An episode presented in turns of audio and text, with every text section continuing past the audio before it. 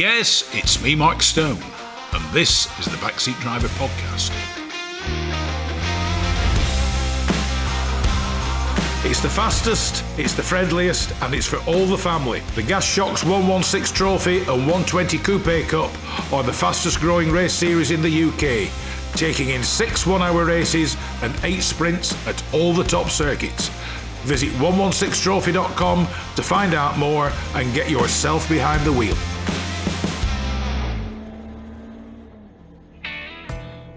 Pot of tea to TT motorbikes. From a classic English breakfast to a full serving of classic cars.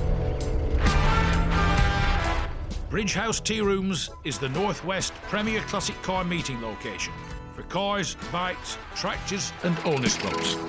So, no matter what your automotive appetite might be, visit Bridge House Farm Tea Rooms on their Facebook page or call John and Alicia on 07980 444 221 for show details and to reserve your own table and parking space.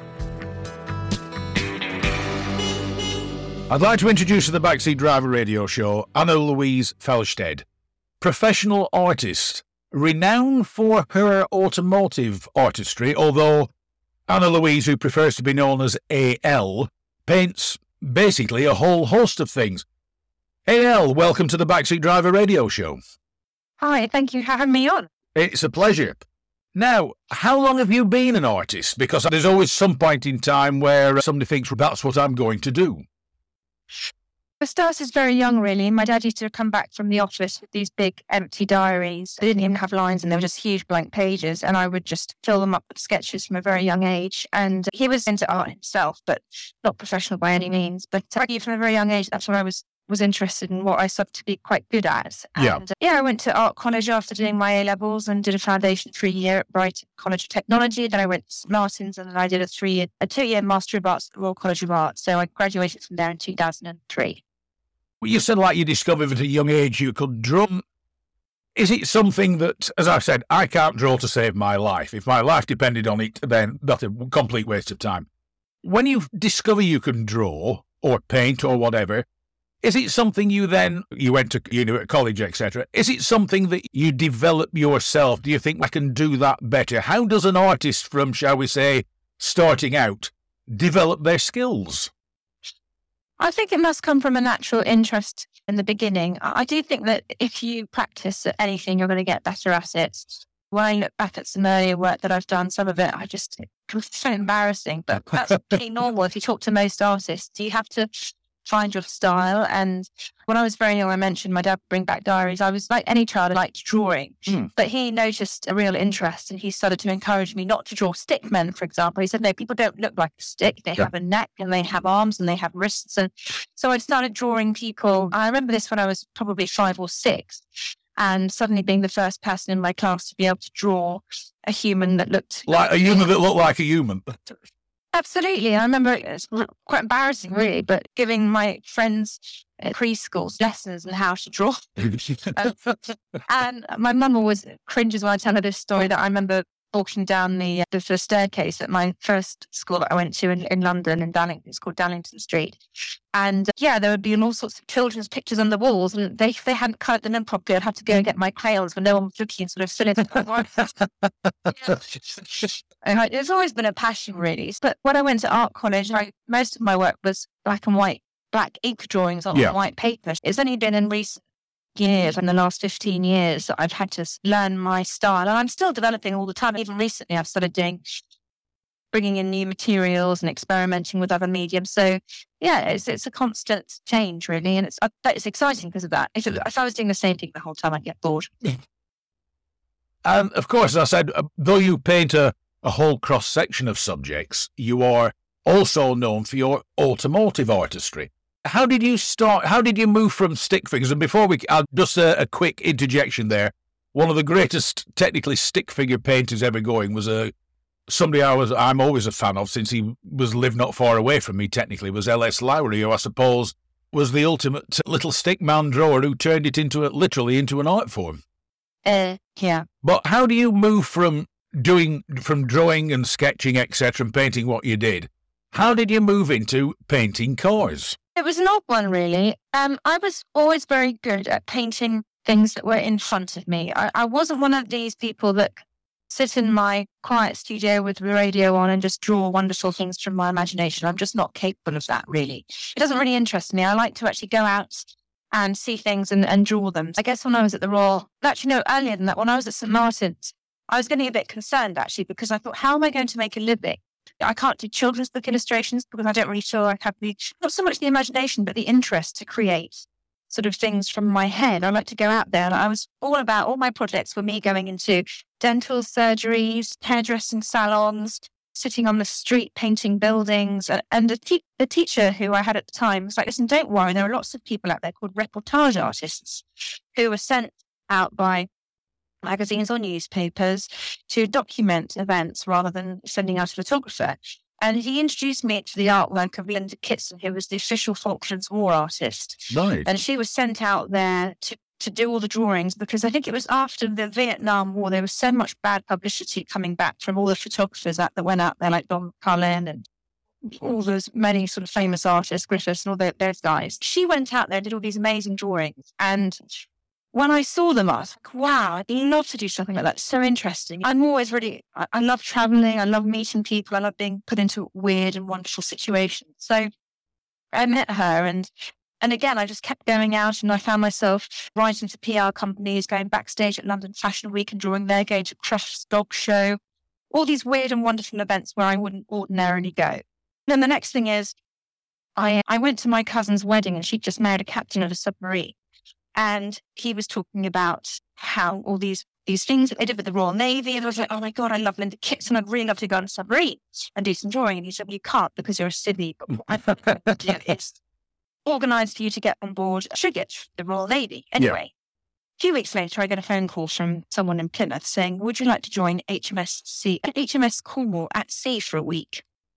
Do your drawings. It was like the biggest I mean, it was the most amazing opportunity. So off I went, and it's a long story, and I won't go into it now unless you more details.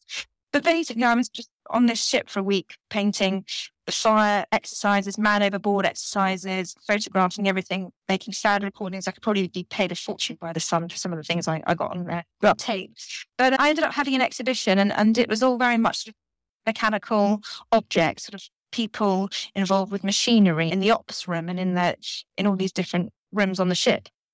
Anyway, move forward a bit. I got to be quite friendly with with some of the people in the Navy who then invited me onto HMS Illustrious at sea. So I was thrown onto the, the ship by a Sea King helicopter and dumped, and then there were Harriers taking off whilst I was sketching on the bridge. And basically, I was doing this for quite a few years, and the MOD commissioned me to do some work for them. Um, basically, they wanted me to do paintings for their recruitment campaign. And a friend of mine said, listen, you're doing all these paintings of ships and helicopters and Harrier jump jets, but you should paint cars. And I thought this guy just had a bit of a crush and wanted to send me pictures of himself racing at Monaco. And bear in mind as well, I, I money was tight, and the idea of traveling to Monaco and staying in a hotel and being there during the Grand Prix or the Formula, Formula One or the historic was wasn't expensive. That's that's the problem. If you go to a Grand Prix, when you find a hotel you can afford, you discover that you're probably about seventy miles away from where you need to be. The, every every mile away slightly reduces the cost of the hotel.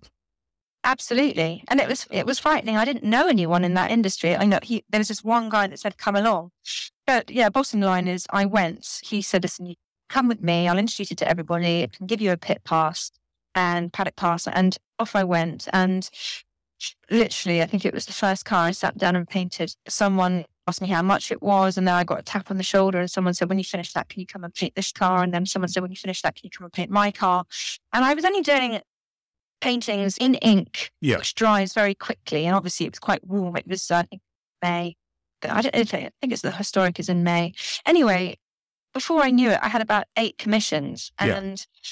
They were very quick sketches. They were taking me between one and two hours as I said, they dry very quickly and you could almost rip them off and give them to them there and then. But I didn't. What I would do is do the painting, take it home with me, scan it in, invoice the, the client, and then the, post the painting out to them. And someone said, listen, what are you doing next weekend? Are you coming to Monza or whenever it was? I said, what's Monza? And it, it spiraled from there. I was going to Monza, Nürburgring, Spa, Dijon, all these amazing events. And, and then after that, for a while, I, I started going to the States to Pebble Beach and I went to Amelia Island last year before Yeah. the pandemic hit. And it's just, it's been a bit, bit of a roller coaster since then. So when you were doing these sketches, I conclude, do you take a quick photograph of them, or is it, do you, shall we say, do you mentally capture that moment in time and then sit and reproduce it from memory?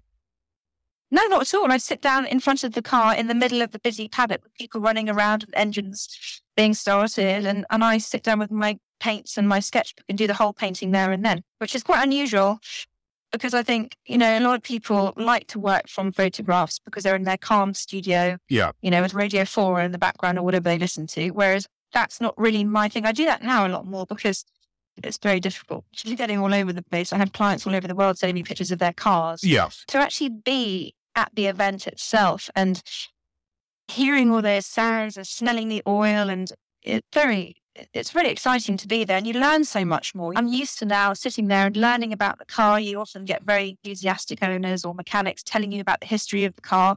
And through those experiences of actually being in the, in, in the paddock or being at a Concours event on the lawn, my business cards next to me, you get people inviting me to, the, to go and paint their car, and then you get the history of that. And through those contacts that I've met over the years, I've, I've been lucky enough to to rally in the Monte Carlo Rally twice. Yeah. Um, I was the driver twice. I did the Tour Auto in Alfa Romeo TZ1. We broke down, unfortunately, in the end, but it was still an amazing experience. And I can actually relate to that. I've done the Tour Auto four times. oh, amazing. It, it is, I must say, it is one of the most tiring events I have ever driven for the simple reason. You, st- the ones I did started on a Tuesday morning, very early on a Tuesday morning in Paris, and finished about two o'clock on a Saturday afternoon. And the interim time, you just never, apart from sleeping and having something to eat, you never stop. But you're running on adrenaline, so I don't really, I don't think you feel tired really. I didn't. I felt really tired during the Monte Carlo Rally. Yeah. I remember sleeping on the shore in this huge warehouse where we were having breakfast. I think we'd been driving. I think we left in early evening and drove through the night and then arrived at our destination about 11 o'clock the next morning or something. I can't remember. I remember that being very tiring. But I do think the adrenaline, I, I was doing most of the road stuff. and- Yeah. And my uh, co pilot was doing all the special stage. I didn't want to be doing that in his very expensive TZ1. But um, So basically, if it gets bent, it's his fault. It's nothing to do with me. and he had the pleasure of my charming company the whole way through. Yeah. No, it was really good. I was very lucky do it. And as I said, he, this client of mine, it was an amazing deal actually, because he was like, listen, why don't you, why don't you do this? Do you, I said, before I let you loose in my friend's car, you're going to go to Finland to do an ice driving course. Yeah. At Camp for ice driving. So I did that. And then he sent me to Sardinia where I got my Formula Ford racing license, which is a naughty kind of quick way of getting your yeah, rather than having to do it the, the UK way. But that enabled me to have my first race at Monza, and then my second race was at Silverstone in the Pre 63 GT race. Yeah. in Alfa Romeo. I think it was in 1963. Oh, I can't remember what it was now. My memories. Anyway, it was really uh, again an amazing experience. But I think on the first lap, I literally did a, uh 180. Yeah. And I had a Ferrari bread van coming. towards me. Yeah, can I point out that's a one off car as the Ferrari and worth, I think it's now got to, shall we say, virtually eight figures in value was that car. yeah. Luckily, nothing was bent. I think the thing is, though, from what you're saying, Mark, the Tour Auto and the big historic events, yes, they are exclusive events and they are expensive to take part in. But when you're actually doing them, they aren't especially very glamorous at times, are they? As No. you said, they are extremely hard work. I think the tour auto is more glamorous. The venues were certainly much more glamorous. The dinners we had, I think you must know the name of it. I've forgotten the name of it now. My memory's so bad. Pat, Pat, the, the, Rolls, the, old- the the- Rolls Royce Museum somewhere in Every, every year that event takes different routes round Yeah. because it, it recreates what was the Tour de France. Everybody knows the Tour de France now as the big cycle race, but before the organisers of what is of the Tour Auto, before it became that, they sold the name to the bicycling boys and now have to use Tour Auto, but they recreate all the old routes, just as actually the bicycle race does. You set off in Paris, you finish wherever. The last one I drove in 2008 finished in Marseille, but you recreate all the old routes. Every year they, they recreate the old routes and you'll finish somewhere different every year. But And- organised by a guy called Patrick Peter, as I said, apart from the fact at the end of every day, somebody very kindly sh- stuffs a bottle of champagne in your hands and says, drink that. You get out of the car absolutely exhausted. You get a. You get, in a very glamorous location in your sort of filthy driving champagne. Pretty exhausted, as you said. I have to mention Patrick Peters has the most glamorous wife, the most amazing jewellery. That's always, I, I remember seeing her in the paddock, the most fantastic earring, yeah. always car related. Yeah, no, it, it was, I think it mm. was really lucky actually having those experiences because you did get to know more about the, the sort of industry in the world. And, and uh, that's why I love the historic world so much more than the Formula One world because I should have had some experience in the Formula One paddocks. And I was invited by Christian Horner to sit and paint for the Red Bull team years ago. And although it was very exciting and very high octane, it, it was very different. It wasn't as friendly. It was much more corporate. I was squeezed into this tiny pod in the middle of the paddock trying to draw. and with all these sort of very important, wealthy people standing behind me or jostling for a place just to see the back of the car. Whereas I'm used to being having limited access at the historic events, just wandering around, being able to chat to everyone, getting close to the cars, touching them if I want to. The Formula One was very different indeed. And the trouble with Formula One is it is, as you said, it is so corporate and so Yeah. much money involved, and the drivers now aren't really characters anymore. They are just people who get paid a fortune to sit in a car and drive it around. The historic guys, the cars have all the character. A lot of them have history that is unbelievable, which of course is what makes them as valuable as they are. But the people mm. involved are all friendly. You can go and talk to these guys. Absolutely.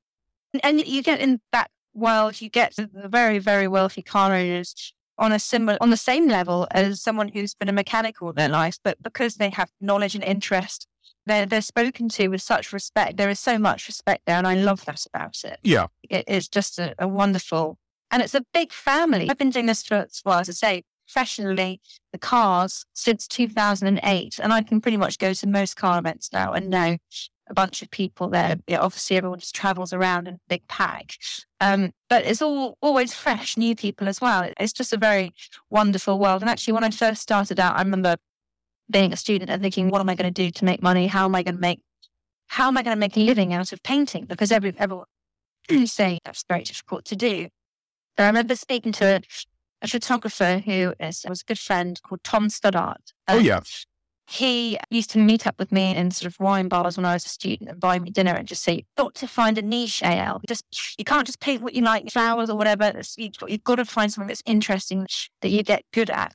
And I never really thought I'm going to go and paint cars. I just followed what I loved, which was mechanical objects, the machinery, people, architecture. And that's why I love, for example, going to events like Monaco Yeah. because I'm standing on in the pit wall, lucky enough to have access to it. And as I say, it's not actually that hard, really. If you've got friends who are racing, and having done this for so long, I have met lots of people who do race, so I get access.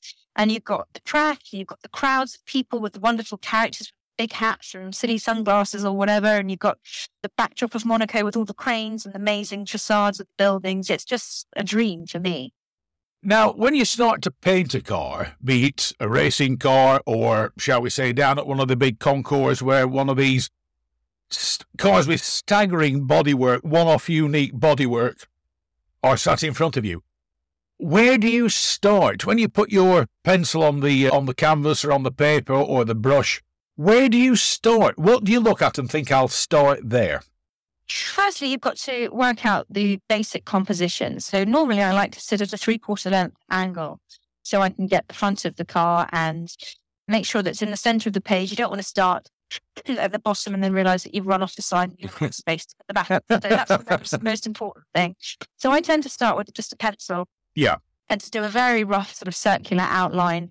And then I'll just, I don't know, I'll start maybe at the windscreen and sketch them out. I'm very quick. I think and I, I say this to students of mine that I occasionally teach. There are a lot of people when you're trying to draw, they're, they're very nervous about making the wrong mark and they're constantly getting the rubber and you know, erasing marks that they've made.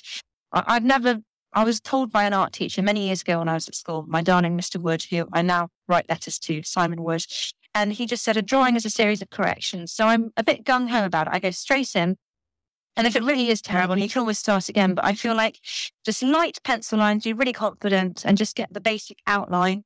And then once the pencil lines are in, then I use a black Indian ink bottle, which Yeah. I use uh, with a dip pen.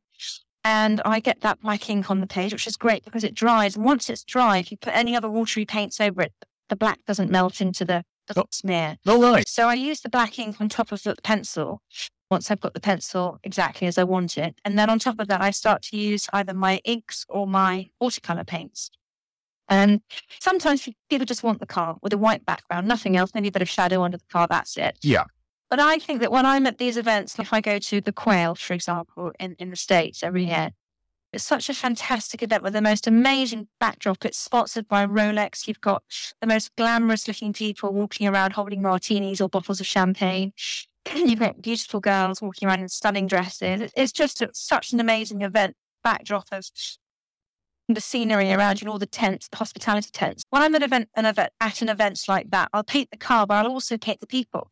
And the beauty of painting on location is that if I'm working for a photograph, you're just painting what's in the photograph. Yeah. Whereas if you're live, let's say a fabulously beautiful woman or just eccentric man walks past you wearing a wonderful hat with a dog in a dress or whatever, you do get all they might walk past you for a split second, but I've seen it, I've captured it, and I'll put it in the painting. And the beauty is you can just really edit what you want. I might put uh, someone with a bit of a pot belly holding a pint in their hand. That, that's quite fun to do as well. It just Yeah. depends where you are. And you get that Laguna Seca. It's just a different vibe at each event. That, that's one thing I was going to ask you. When you're painting at, say, Monaco or Monza, and you're painting in the pit lane and historic cars or whatever, what do you decide to include or leave out? And how much do you, shall we say, interpret yourself and think we can put that in? That was there. Or, as you said, somebody walks past, and they might have Mm. walked past 10, 15, 30 minutes ago. What do you decide to include and not? Because if you go to Monza or if anybody, you go to any big circuit with any big event, the background is incredibly busy because there are so Yeah. many people there and so many things going on. What do you decide will include that, but we won't include that? Depends. Some of the time when I go to an event like the Quail, I will go there and the first thing I will do is just find a car or a scene or a backdrop that I find the most interesting. Yeah. And that's where I can base myself for a good three or four hours because that's how long it takes me to do a busy painting. And that attracts a lot of attention. So I want to be doing something that I like. And that's when I do those busier scenes. Now, then people can see what I'm doing. And they often walk past me in the first 10 minutes and see me sitting there with a very sort of simple pencil sketch. And an hour or two later, they'll come back and they'll go, wow, you've done that so quickly. And it's only because I've, I'm experienced in doing these things quickly. You have to. When I was in Monaco starting out, I'd be laboriously painting a car and then suddenly it would go off for a. And I'd be like, God, God. I realised that that was just the way it was, where I had to work really fast. And so it, it really does depend. Some clients don't want the busy background. Some clients specifically say they don't want anyone unattractive in their paintings. Um, I was in I was at an auction at Pebble Beach in 2010 and I met a guy who had seen my work and said, I'd really love you to paint my car, but I'd like you to paint my girlfriend in the car in the painting as well. I was like, yeah, that's fine, don't worry. He's like, I'm going to send you some pictures of her because she's not here, but please don't be offended by her attire. And I was thinking, oh God, what does this mean? Anyway, the next thing is I go back to the UK and he starts sending me pictures of this Aston Martin and his girlfriend. in Yeah. Pretty much a PVC outfit. And I went, We're into bondage. So if you could give that flavor within the painting, that would be great. So I did this pencil sketch and Googled bondage to get some sort of reference material and yeah. Did this guy whipping her with a whip. And he was like, that's great. Can you change the whip to a paddle? No, I didn't know what a paddle was. So I- okay. So I changed the whip to a paddle. I've got a girl. Anyway, I did this scene, but I got a bit carried away when I put ink to paper. So I had a few more characters in there. I had a woman in a sex swing, all this different stuff. Anyway, I presented him with this final painting. He said, Jesus, say, I cannot hang this in my office. What were you thinking? I was like, listen, you were the one that commissioned the bondage painting. by the sounds of it, by the sounds of it, the Aston Martin was something of, shall we say, a secondary subject. Yeah, absolutely. But he ended up putting it up in his office. But regardless of that, I don't know where I'd put it in the loop. But I put it on Facebook and tagged a bunch of friends, including car clients. And suddenly I was inundated with people saying, Can you paint my VW split screen or could you paint my Corvette? And and all of them then started to have these crazy party scenes where there's bikini clad women washing a car or a party, you know, with lots of alcohol and, and pizzas Yeah. you know, men with their boxes half down underneath the car kissing a woman. And, and they were published in Octane magazine and as a sort of a naughty risque to commission to someone. So it really mm. has changed over the years. I've just done all sorts of weird and wonderful things. But it, again, I think a lot of people in the in the historic world have a lot of humor. And I think there are so many people who are used to going to these events, like you go to Toronto and you've got always got a photographer there and you've got hundreds of pictures, similar angles. And it's just nice to have someone offering a different kind of style. Yeah. I suppose the problem is if you're doing paintings like that, you've got to be careful that you don't develop a reputation as that is the only thing you do. So I conclude, uh, besides, because the commissions and you paint them, that you still try and, shall we say, make sure people realise that you are, shall we say, don't be funny, a conventional artist. These are just things you were asked to do. Yeah, I mean, I actually, um, after doing the, the for one of the the Aston Martin, I, I did a, a Land Rover shooting scene. Yeah. I knew someone who loved shooting, and that was just for fun, really. And that's become one of my best selling prints. I moved to New York for a couple of years, and back in 2000, I think it was 12 or 13, I went to New York. I came back in 2015. And I remember a friend of mine who's quite high up in the art world saying, listen, you must take these naughty car paintings off your website because it devalues you as an artist. You've got to be a bit careful. And I did. But after a while, I thought, you know what? I'm a single working mom.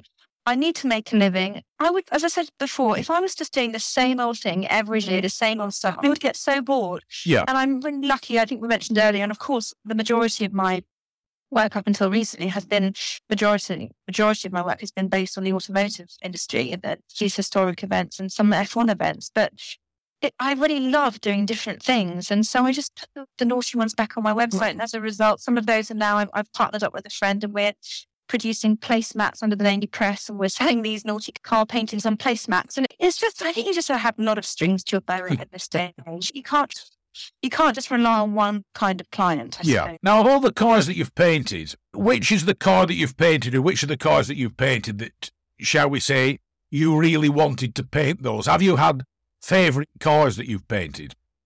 Absolutely. I think the pre-war era is my favourite. Any old Bugattis or ER They've got so much character and the lines are so quirky and fun.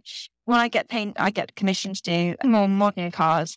They're much more sleek and the lines are, are trickier. But I think my cars, the paintings are always slightly uh, wonky, if you like. And that's the character of them. I'm not trying to create a photographic representation. I want them to have some character, and that's what I tend to do really when I'm working. Just try and give them a bit of bit of character. Yeah, thinking about that, it's like shall we say, impressionism. What the impressionists painted was what was there, but they didn't go to. There are some artists out there whose paintings look like photographs. There's a gallery near to me, and there's a guy has been exhibiting there. And at first, I thought they were photographs, and they're not. But at times, you think they're very nice, they're very good, but they don't convey any emotion. And I suppose that's the one thing with a racing car or a, a big historic even if it's, well, in a painting, it is a static uh, subject, but it's to put some emotion and things like that into it. And yeah, those paintings of that look like photographs, they're amazing, but they do they do leave me a bit cold. But then they're hugely popular as well. It just depends on everyone's preference. Tim Layzell, for example, he's an artist who I'm very good friend of mine, and he paints a very realistic, in a very realistic style, and, and, and they're hugely popular. But then he does this more pop art kind of style, which I prefer. And um, again, he he does really well out of those as well. So it really does depend. And he's got two styles going on. I suppose I've got my different styles of sort of the the naughty ones and then the more serious ones. But the thing about when you're not painting for a photograph, as I said before, you can really add your own emotion to it, really, and your and quirkiness. And I think that in a lot of my paintings, people say that they look at them and then maybe a week later they'll see something different in them. Yeah. Or recognize. I mean, I think that's really lovely to have that. But you know, the artwork is like Marmite, isn't it? You might like an artist or absolutely hate their style, and I'm sure there are people that, that don't appreciate what I do, and that's fine. Everyone's different. It's just it, it just depends on, on what your commission's doing. That obviously sometimes I'm commissioned to paint things that don't really float my boat, but I'm not going to say no. that I love to do. So it, it, it's I think that's pretty normal though. Now, given that you've driven in the Tour Auto in Alfa Romeo TZs, you've painted some of the some phenomenal historic sports cars, racing cars. What does AL Driver sell? Nothing at the moment because I've just realised my car is is about to be charged by Sadiq Khan twelve pounds fifty a day. So I'm actually looking for a new one. I'll probably go for an Audi or something. Not nothing particularly exciting. I want. I just want to get something that's big enough that I can put paintings in the back of my car. Yeah. But I don't do a huge, huge amount of mileage these days. I'm living in London. Back in the day when I lived in Cornwall, I was commuting from Cornwall to London most of the time, at least once or twice a week when I had a gallery down there. So Yeah. I'm not doing that kind of mileage mm-hmm. these days. And if you could have which car you wanted, of all the cars, that's the problem. You exist in a world, shall we say, to a degree similar to mine, where a lot of the cars that you, you encounter are the cars that other people only see in magazines. I've always said I am very fortunate with the people I meet and the cars I see and the cars I've driven.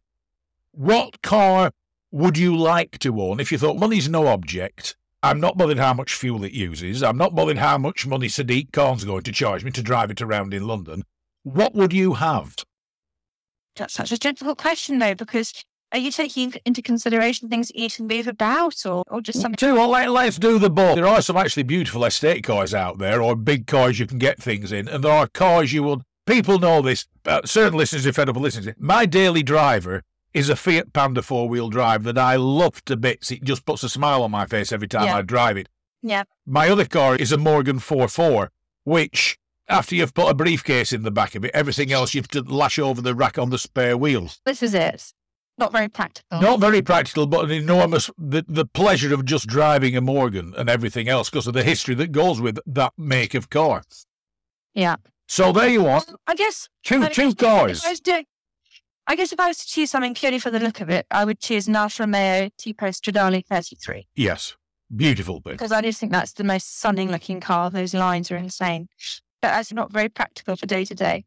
No, and what would you have as, shall we say, it can be a modern car. If you were going to have a car as a practical piece of equipment, but one that you still wanted to own and drive around in, what would that be? Which is a hard one because I've always loved Range Rovers. My parents used to have them, but that's such a boring answer. I'm I'm trying to be very ethical at the moment, and I suppose I try to try and find something that was electric. Um, You don't have to be ethical. The, you, the one thing, the one thing, I don't know whether Carol Canoe, who is one of previous guests and the racing driver who's based in France, said to me, she said, the great thing about you, Mark, is you're not PC. What would you like to drive and uh, bugger the greenies? Okay.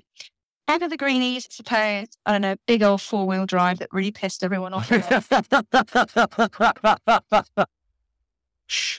lovely, great big petrol engine underneath that made a lovely roar every time you turned the key. Absolutely. Yeah, I do love being able to put my foot down. But that's the problem. Again, even if I drive out to see friends in Wiltshire, the M4 now, it's a, an average speed check. It drives me crazy. So it's the same going down to Cornwall. You're stuck in the 50 mile an hour zone. That That's the issue these days. Just I need to move to Germany, clearly.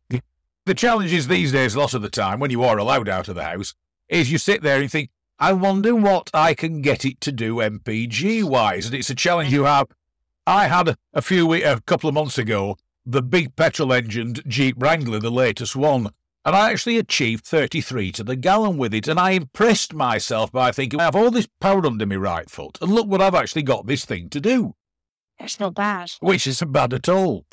Now, if somebody wants to get in touch with you or commission you, what are the best ways of doing it? I know you have a Facebook page. What is your website? My website is um, www.alfelstead.com. All people generally these days message me through my Instagram account, which is AL Felstead. Yeah. And that's how you do it. And if somebody commissions you, roughly how long do they have to wait? It really depends on the projects I have going on at the time, but uh, sometimes not too long. I would say within a month, I can usually get stuff out, especially if it's a, a watercolor or an ink painting. Some clients prefer the larger oil paintings on canvas, and they can take quite a lot longer because the oil takes much longer to dry. Yeah. And obviously, it depends on my, how busy I am at the time, but not usually a, a ridiculous amount of time. And some people just want a very quick little sketch of their grandfather's Aston or something. It doesn't always have to be a very big job. So Yeah. it, it just varies.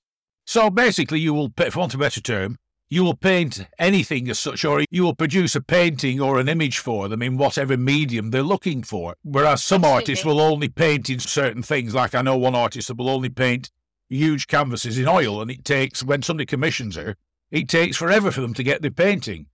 Uh, You will no, produce whatever they want.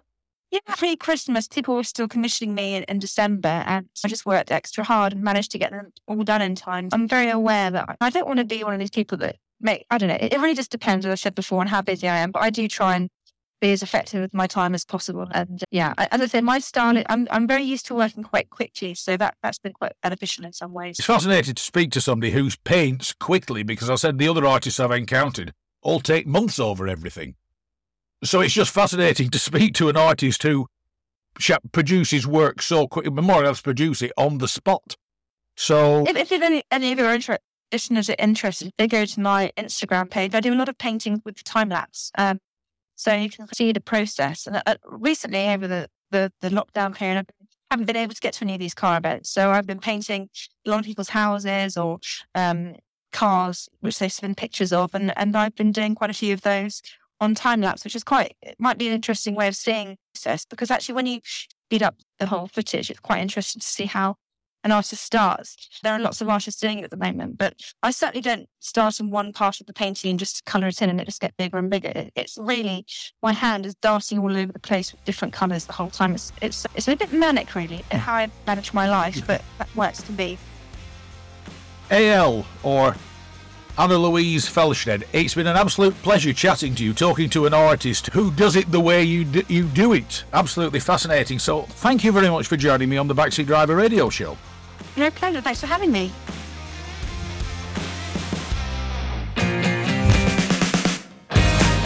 The Backseat Driver podcast is brought to you in association with Tim Nash and the Lombard Rally Festival, the UK's premier classic rally demonstrations. From the awesome Group B cars to cars from the golden era of rallying, go to the Lombard Rally Bath social media for dates and venues.